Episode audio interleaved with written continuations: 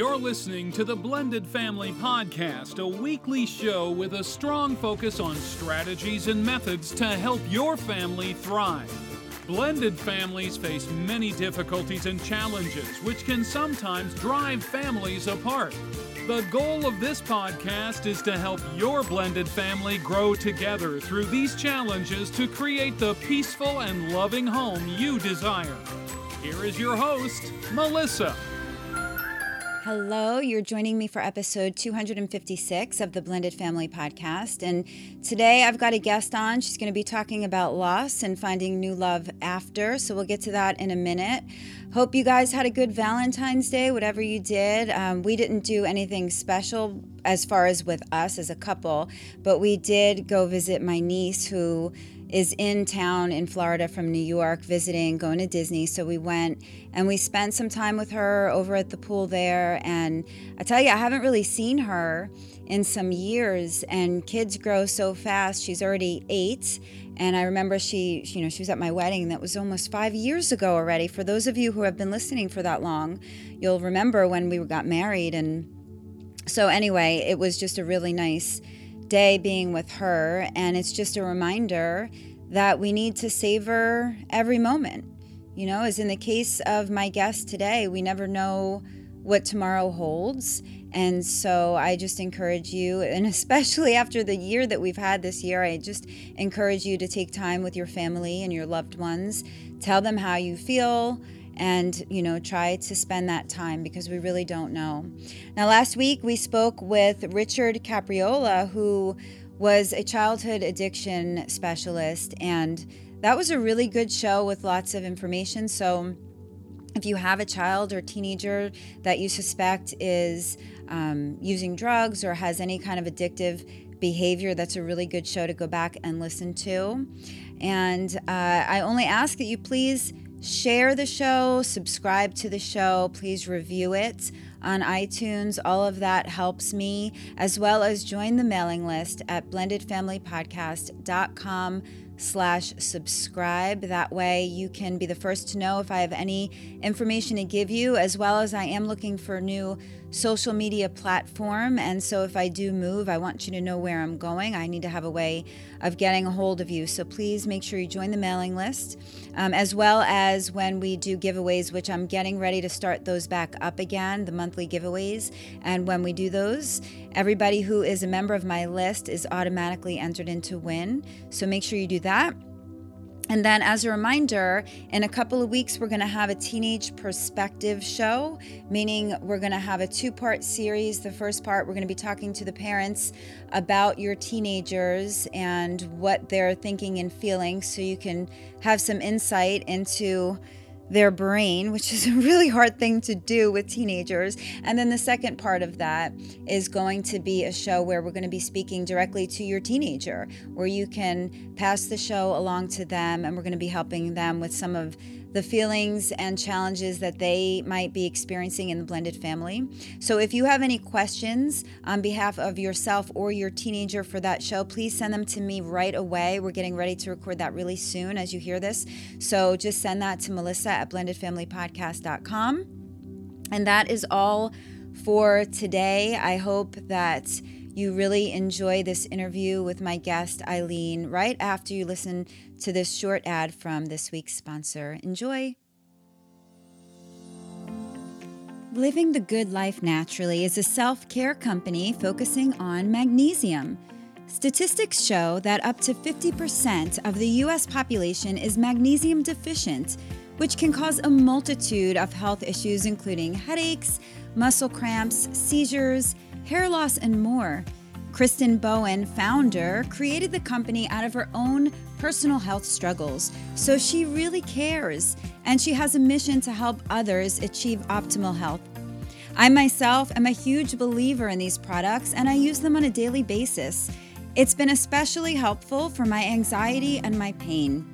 Try the magnesium soak, the magnesium spray, or the delectable bath bombs for an extra treat. And check out the website to see the entire product line and learn more at livingthegoodlifenaturally.com. Or you can go back and listen to episode number 237 when Kristen was on this show. Don't forget to use my promo code BLENDED to receive a special discount. Order today and get your health back.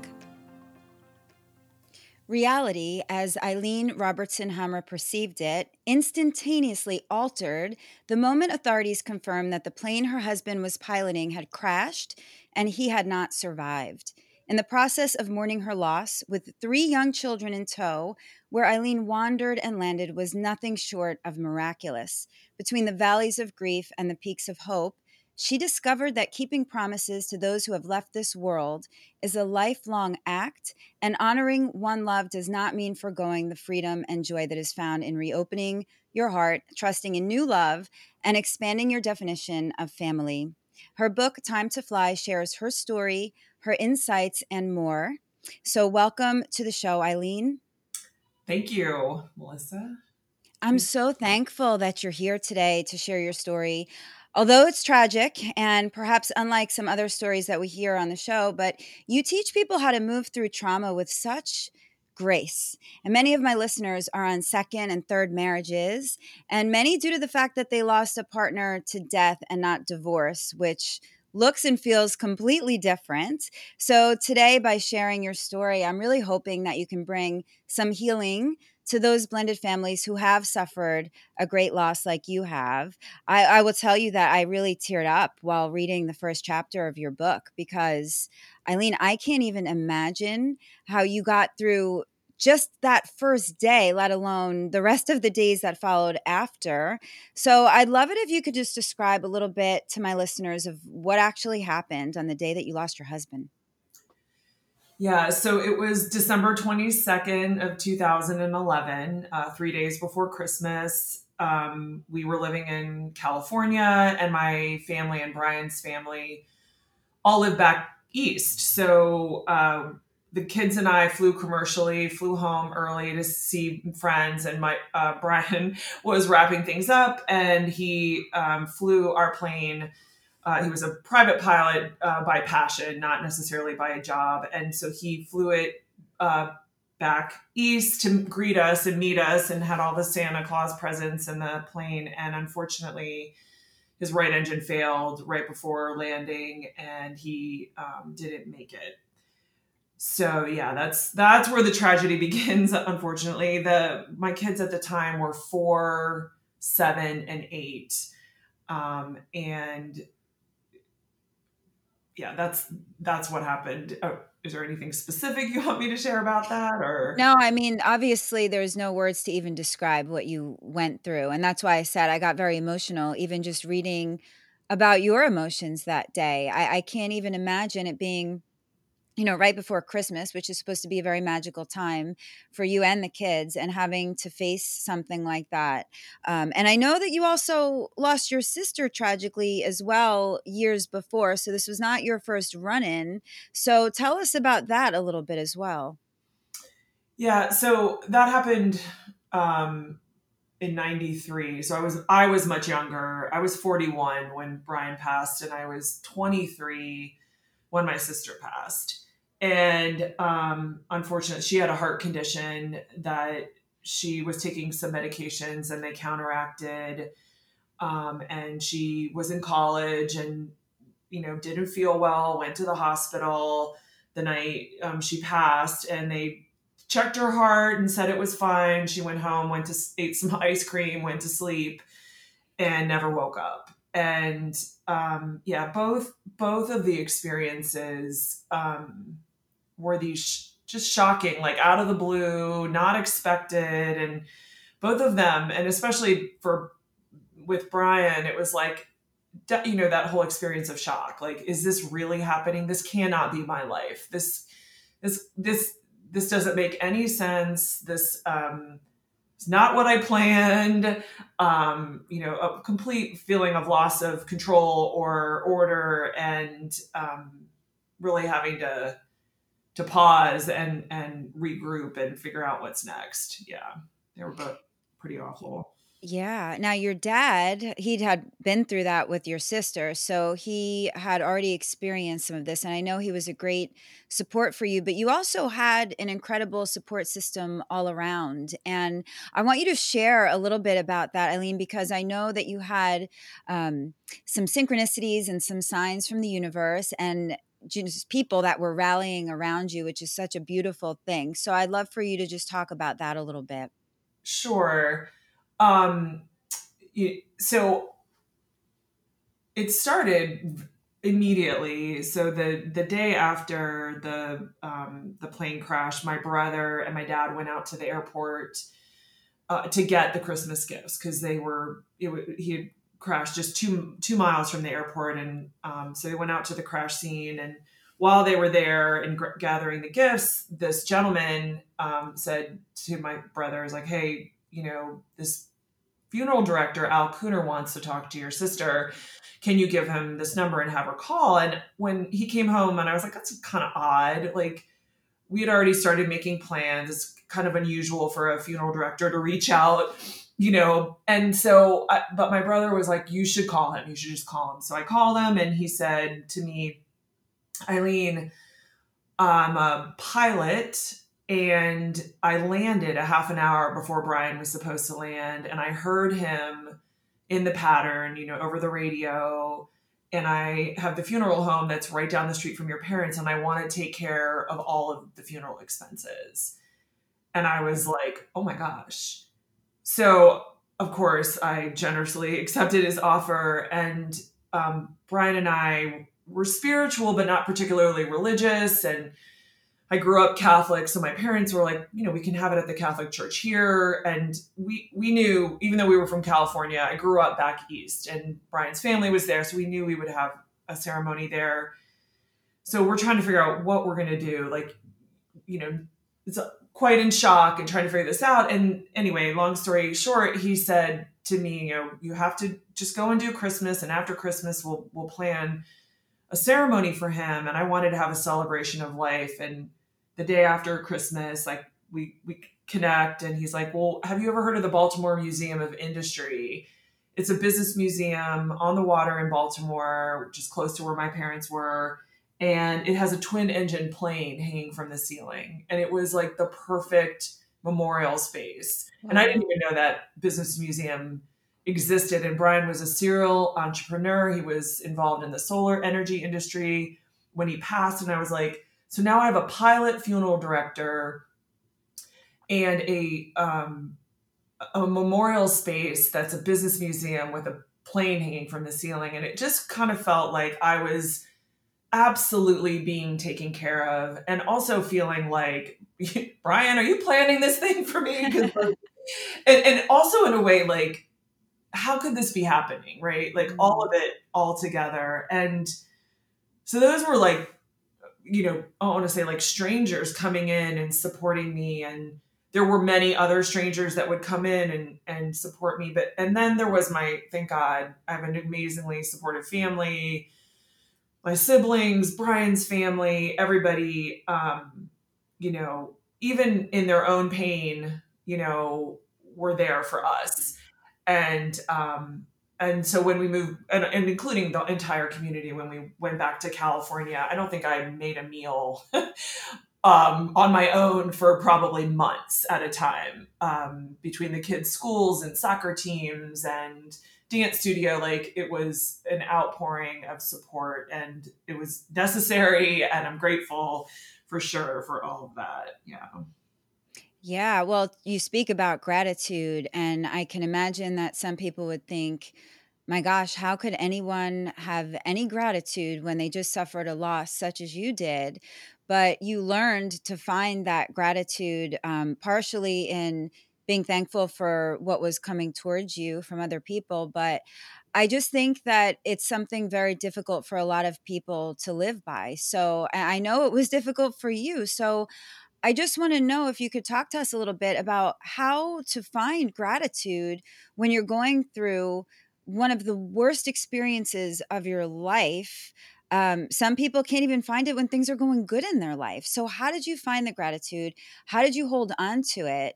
Um, and tell us how it really helped you on your journey forward.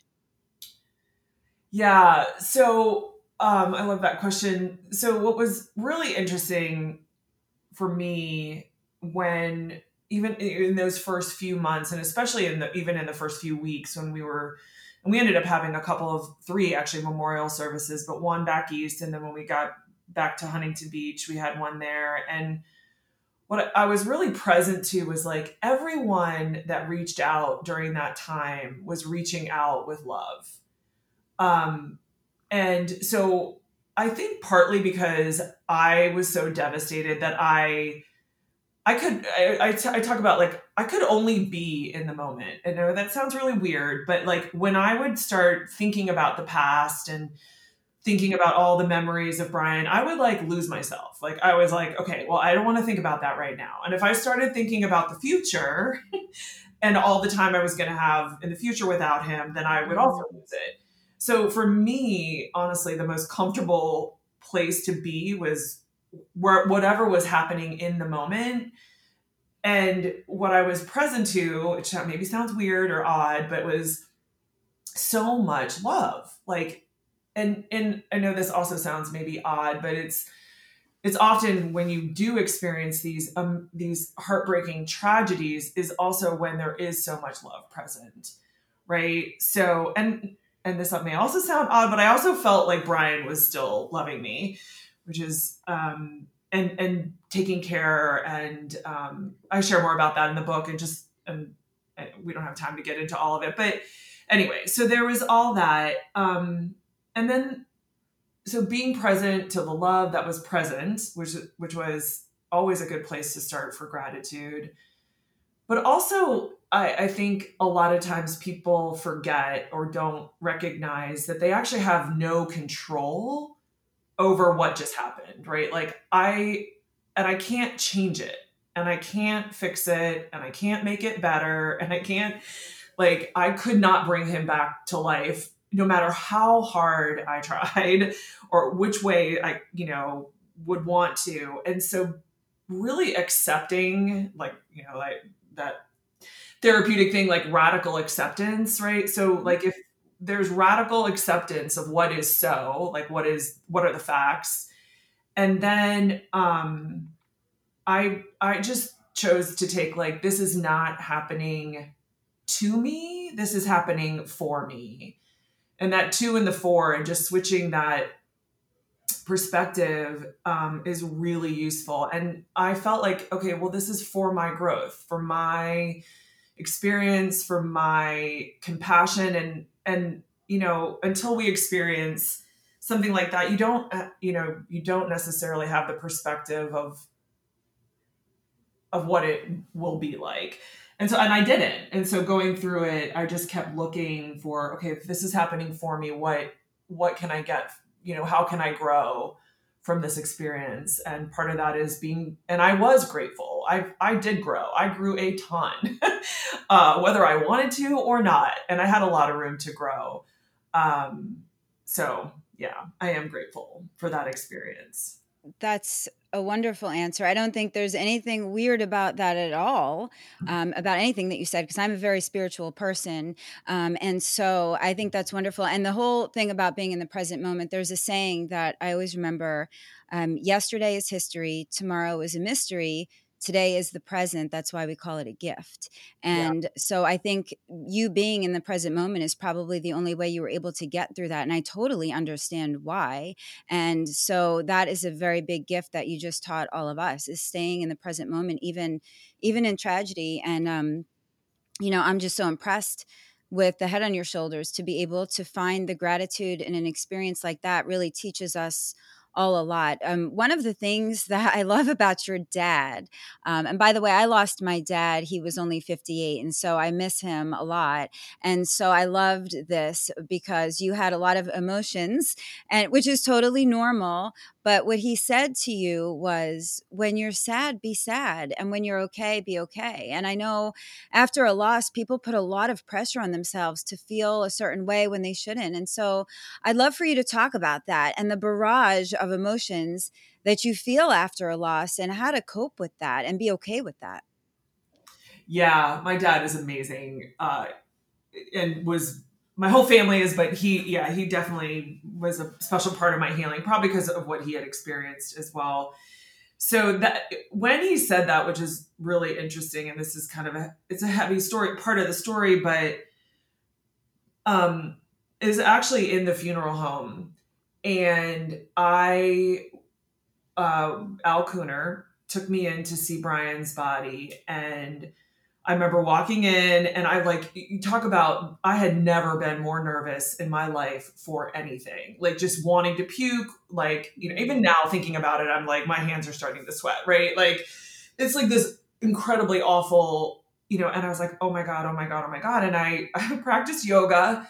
So I was like, "Oh my god, I am not breathing. I mean, you have got to start breathing." And so I just that's what I said to myself. And I just started breathing you know, and I just started taking these really deep breaths and we walked in and we walked up to the side of the casket and it was so clear to me that Brian's energy had just been released from his body. And it was, I was like, oh my God, how did I forget that we are spirits living a human experience? And it was, he was at peace and I was at peace. And um, I just felt this immense love. And I said to him, I was like, okay, you take it from that side, I'll take it from this side. Like, we've got this.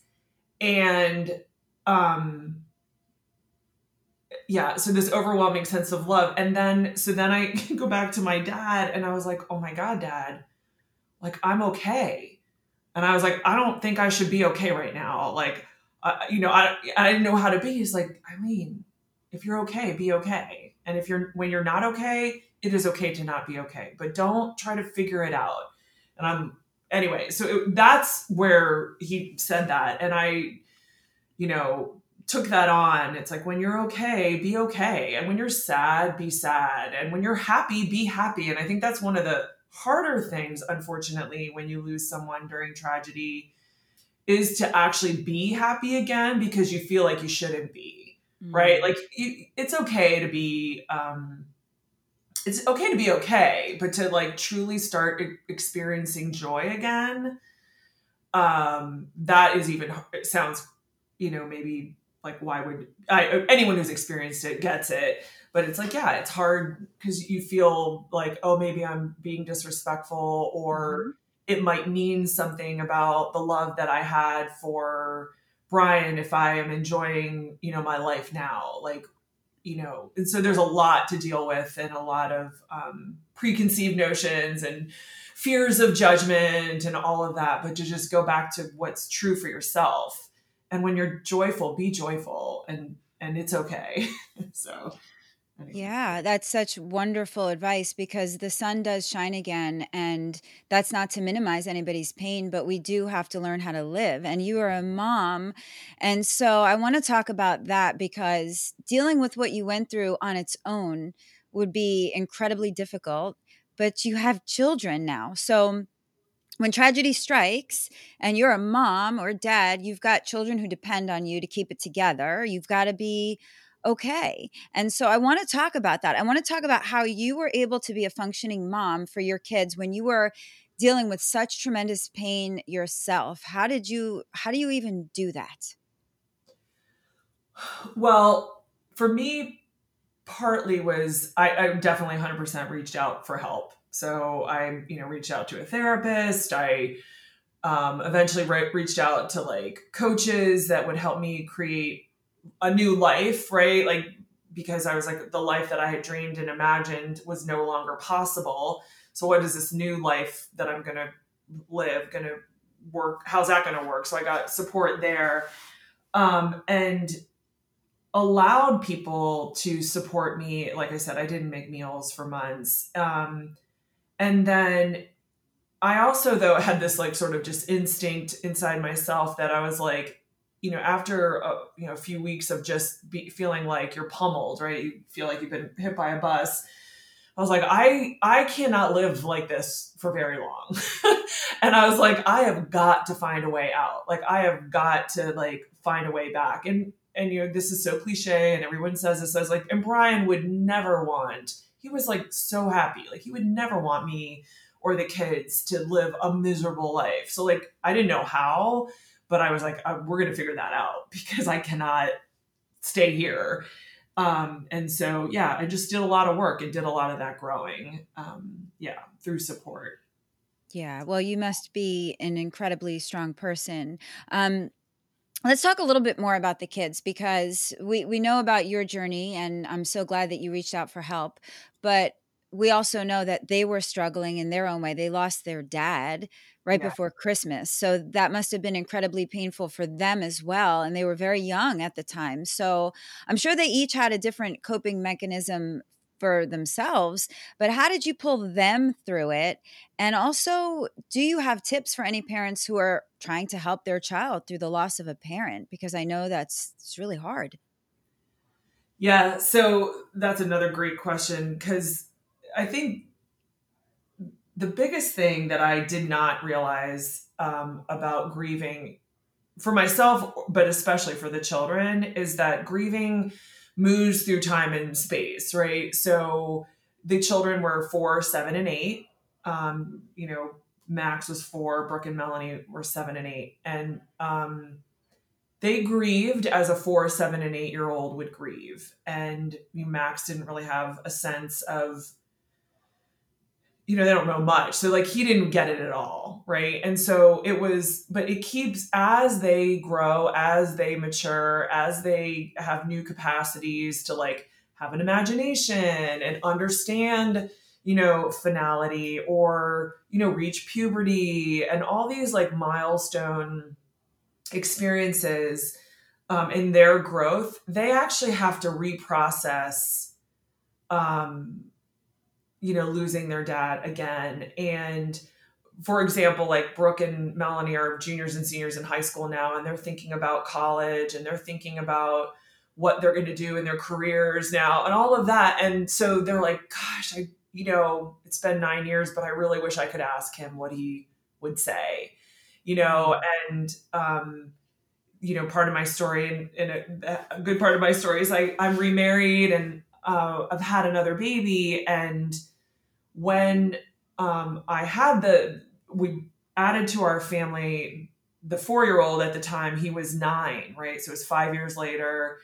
And he didn't uh, really understood what he lost until I had Zach.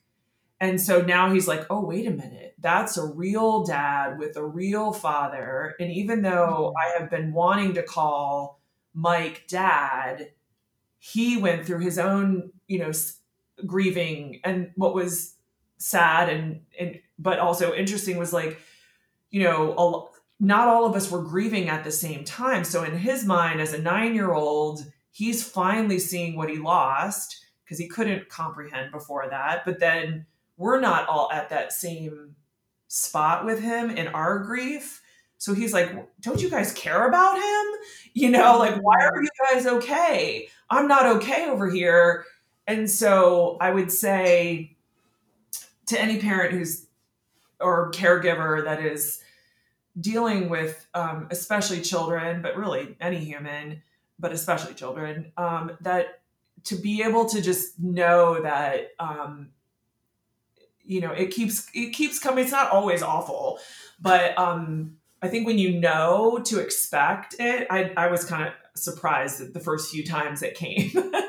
and now I'm like, okay, yeah. So when they graduate from high school and they graduate from college and then they have their first you know, boyfriends and get married or whatever they do, um, they'll have to deal with it and uh, reprocess it.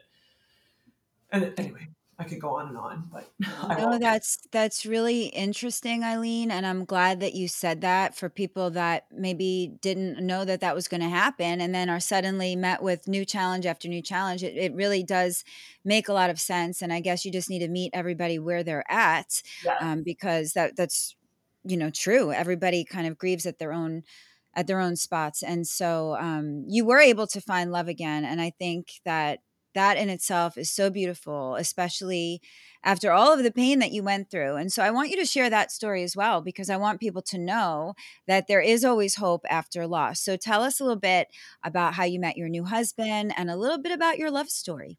Yeah. Okay. I wanted to add one thing to that last answer though. And then mm-hmm. because I was just thinking the other big thing is don't try to fix them. Don't try to fix their grief. Like allow them to have their grief journeys.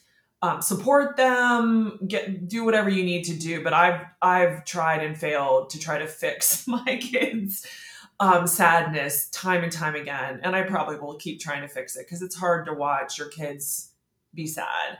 So anyway, I just wanted to thank you. Yeah, thank you for that. that in. Um, but okay, so then the fun part. So, um, and I completely believe that Brian set us up. So you can read more about that in my.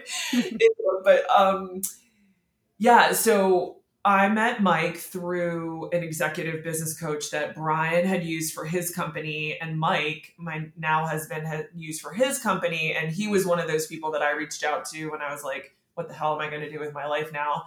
And um, when I was ready, not ready really, but he was like, I said, damn, I'm starting to think about meeting someone. he's like, oh, I've got the guy for you. And I was like, oh my gosh. So I looked him up on the internet. You know, I Googled him. He's, he was very attractive. I was like, oh, okay. So we met. Um, so anyway, we he introduced the idea of him to me about 15, 16 months after Brian passed. And then I finally met him about 18 months after.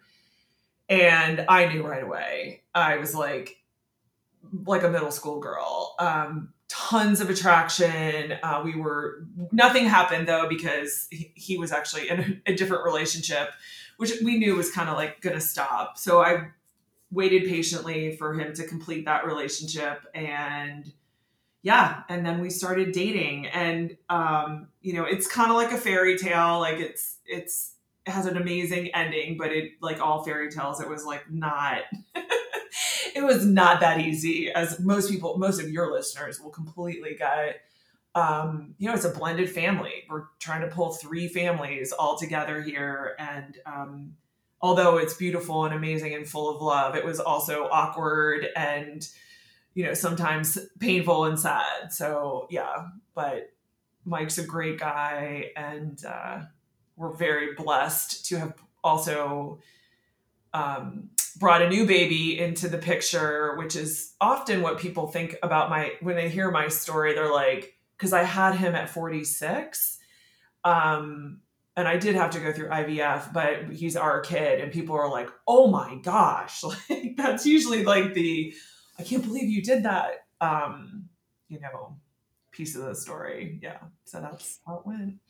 Well, a lot of my blended families talk about, I, I, didn't have this experience because coming into my relationship, we had two and two, and we didn't have any ours babies. We, we had enough with the four and our circumstances. But a lot of families do tell me that when they add that ours child, it's kind of like a glue that binds everybody together. And I want to talk about that with your family. Um, when you added that child into your family, has it shifted the family dynamic? Um, tell me about that a little bit.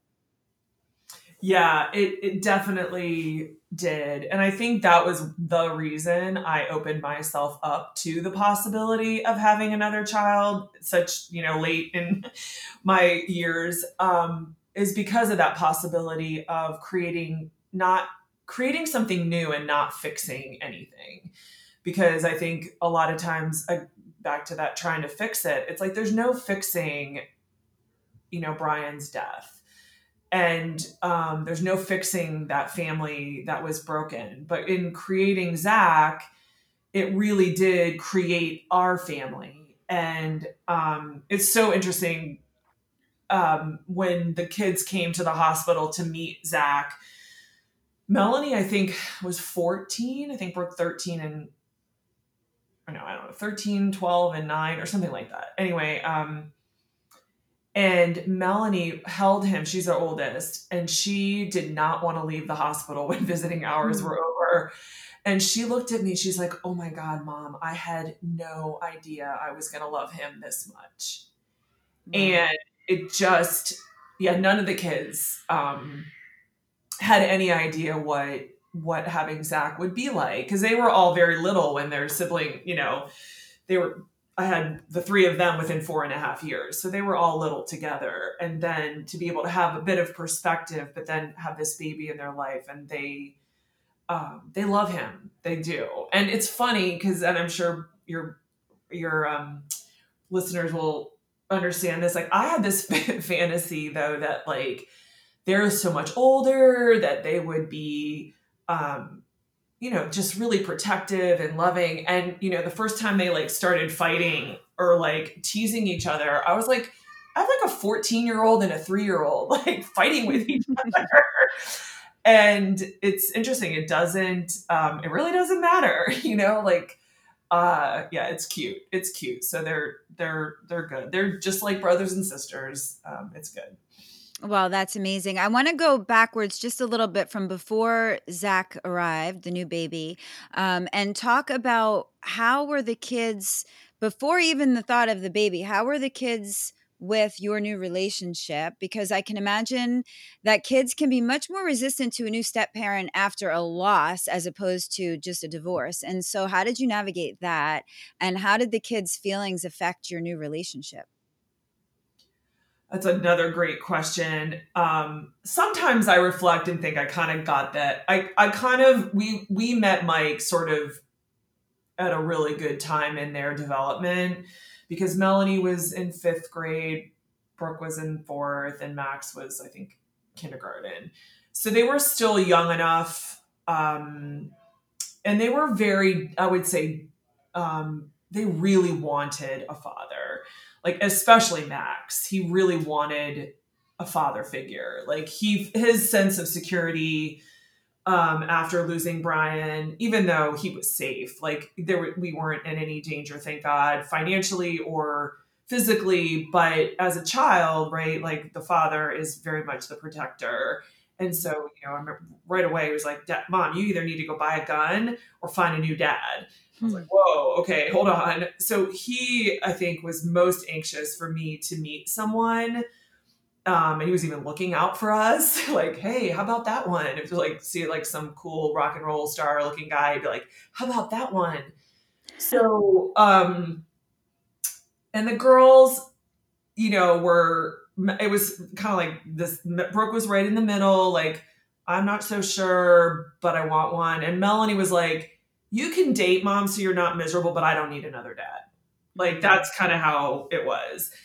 And so um I think introducing them, I we dated for quite a while before I introduced, probably like 4 or 5 months and I talked even before even before I even knew about Mike, you know, when I felt comfortable I talked about the possibility. I was like, what would it be like? What would you think? You know, how are how would you feel if I went on a date? How would you feel, you know, if I met someone? And so I checked in with them a lot about that. And so and then I told them about Mike and eventually they were like, "Okay, we want to meet him." Like you keep talking to, about him, you keep going to on dates with him, like we want to meet him. We're ready to meet him. There's and so um, and they trusted me, and um, it was cute when when Zach Max. Um, so we were. It was actually a long distance relationship. It's a long story, but um, we went to go pick him up at the airport, and Max was like, "Oh, we're going to go pick up my new dad." I was like, "Oh my god." I was like, if you say that when Mike is in the car, I'm like, he's gonna like turn right around. And um, I was like, you don't know that. He's like, oh yes, I do. That's our new dad. We're going to go pick him up he's going to come back and he's going to marry you. And I'm like, oh my gosh, please, please. And um, I was like, please, Max, you don't know that. And he's like, all right, well, if you if, if he's not the one, you'll keep looking and looking until you find one. And so anyway, that first weekend that he met the kids was amazing. Like they were all over him. It was kind of shocking. I did not know what to expect, but I do feel like that they were anxious for that for a, a man in our in our house again and but after he left, I think we all, again, similar to that gr- grieving, moving, it was like, oh my God, it reminded us of what we had been missing. So we had to, you know, kind of like, oh God, like we miss Brian more and we're excited about Mike. And I think that's one of those um, things that I didn't know how to do, or I hadn't had a lot of experience uh, processing. It's like, well, how can I hold this pain and this joy at the same time? And um, you get pretty good at doing that if if you keep going for it. So um, yeah, and so it was a roller coaster.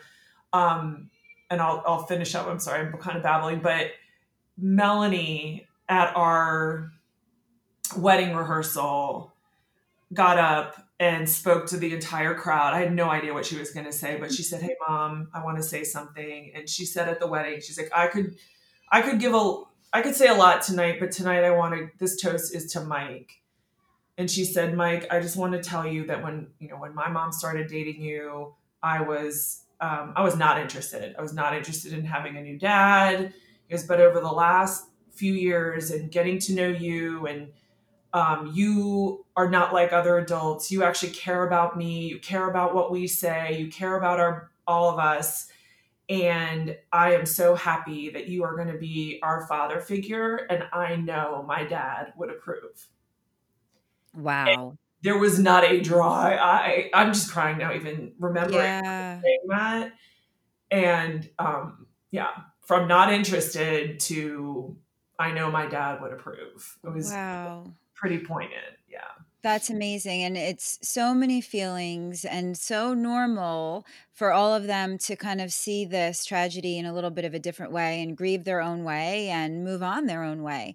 Let's talk about Mike for just a minute because this is another challenge I think that comes up in new relationships after a death is that there's a big difference in how that person's viewed meaning after divorce there can be anger or loss of love. Yet after a death there's no loss of love and there can be deep sorrow and yearning for that person even as you move on um, as well as the need to keep that person's memory alive for you and for the kids. So my question is how did mike deal with that and was it difficult for him and how did he move through that experience?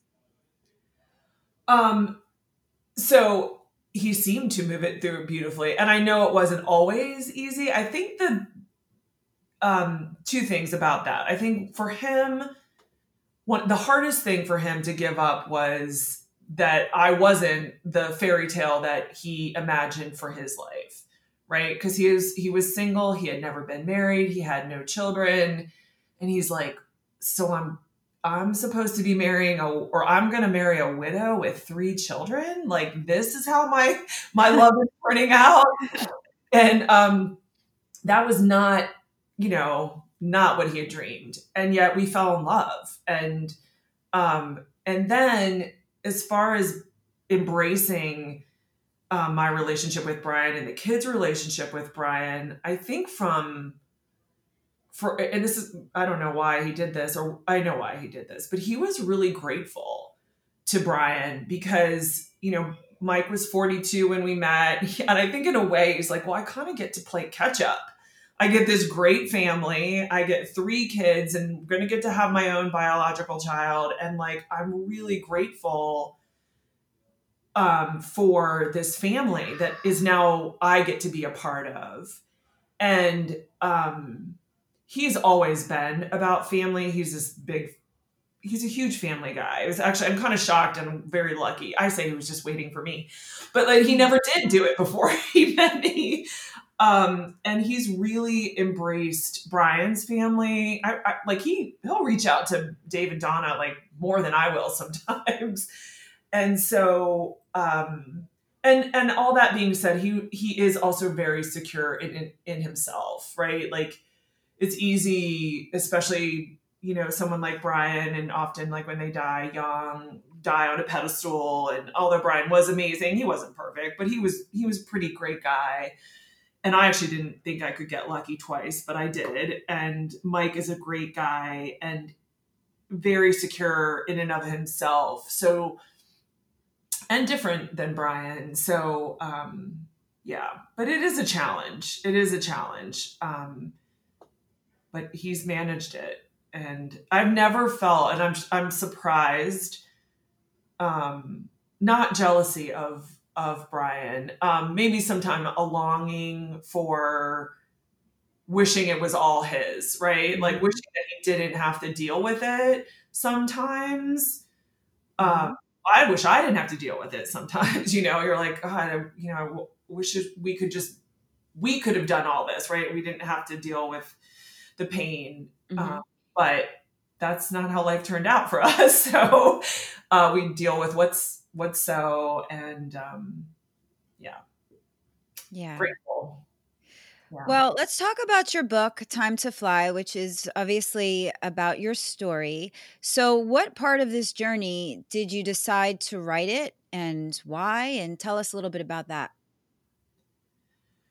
Yeah, so I shared those stories in the beginning about like the pilot funeral director and the plane and the memorial space. And I would tell people those stories, and people were like, oh my God, you got to write a book. You got to write a book. You got to write a book. And there's like a lot more. And so I actually started, I was about to say, I pretended to write a book, which is kind of how it felt for like years. Like I was like, oh yeah, I'm to write this book.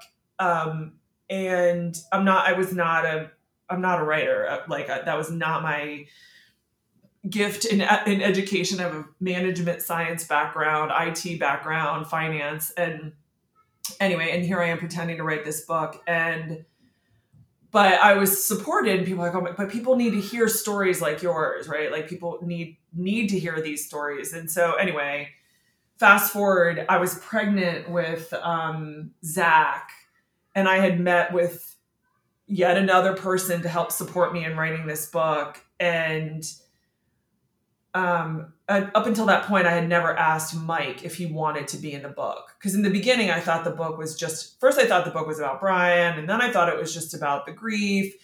And then when I was pregnant, I was like, oh, this is the whole book. This mm-hmm. is the story. Like, and what's crazy um, and synchronistic, and you'll love this spiritually, you know, Brian died on the winter solstice, December 22nd, darkest day of the year. And Zach's birthday was the summer solstice, wow. the longest, brightest day of the year.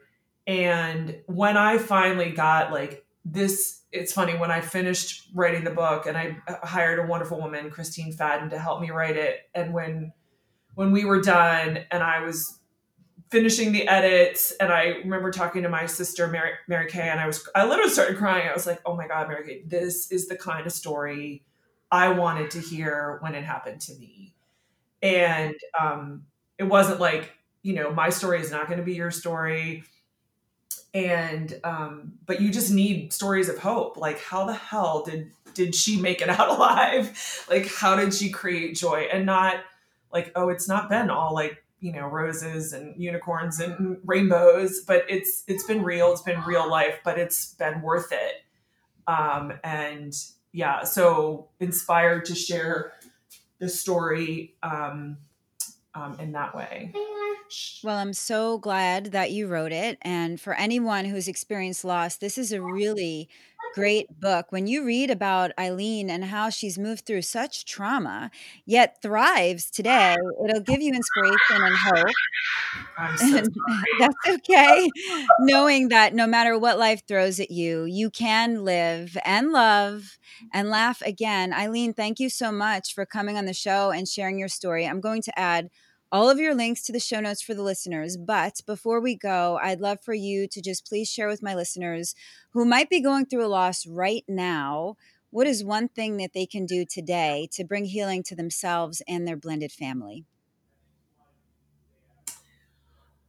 So I would just say, yeah, accept where you are right now. Wherever you are is okay.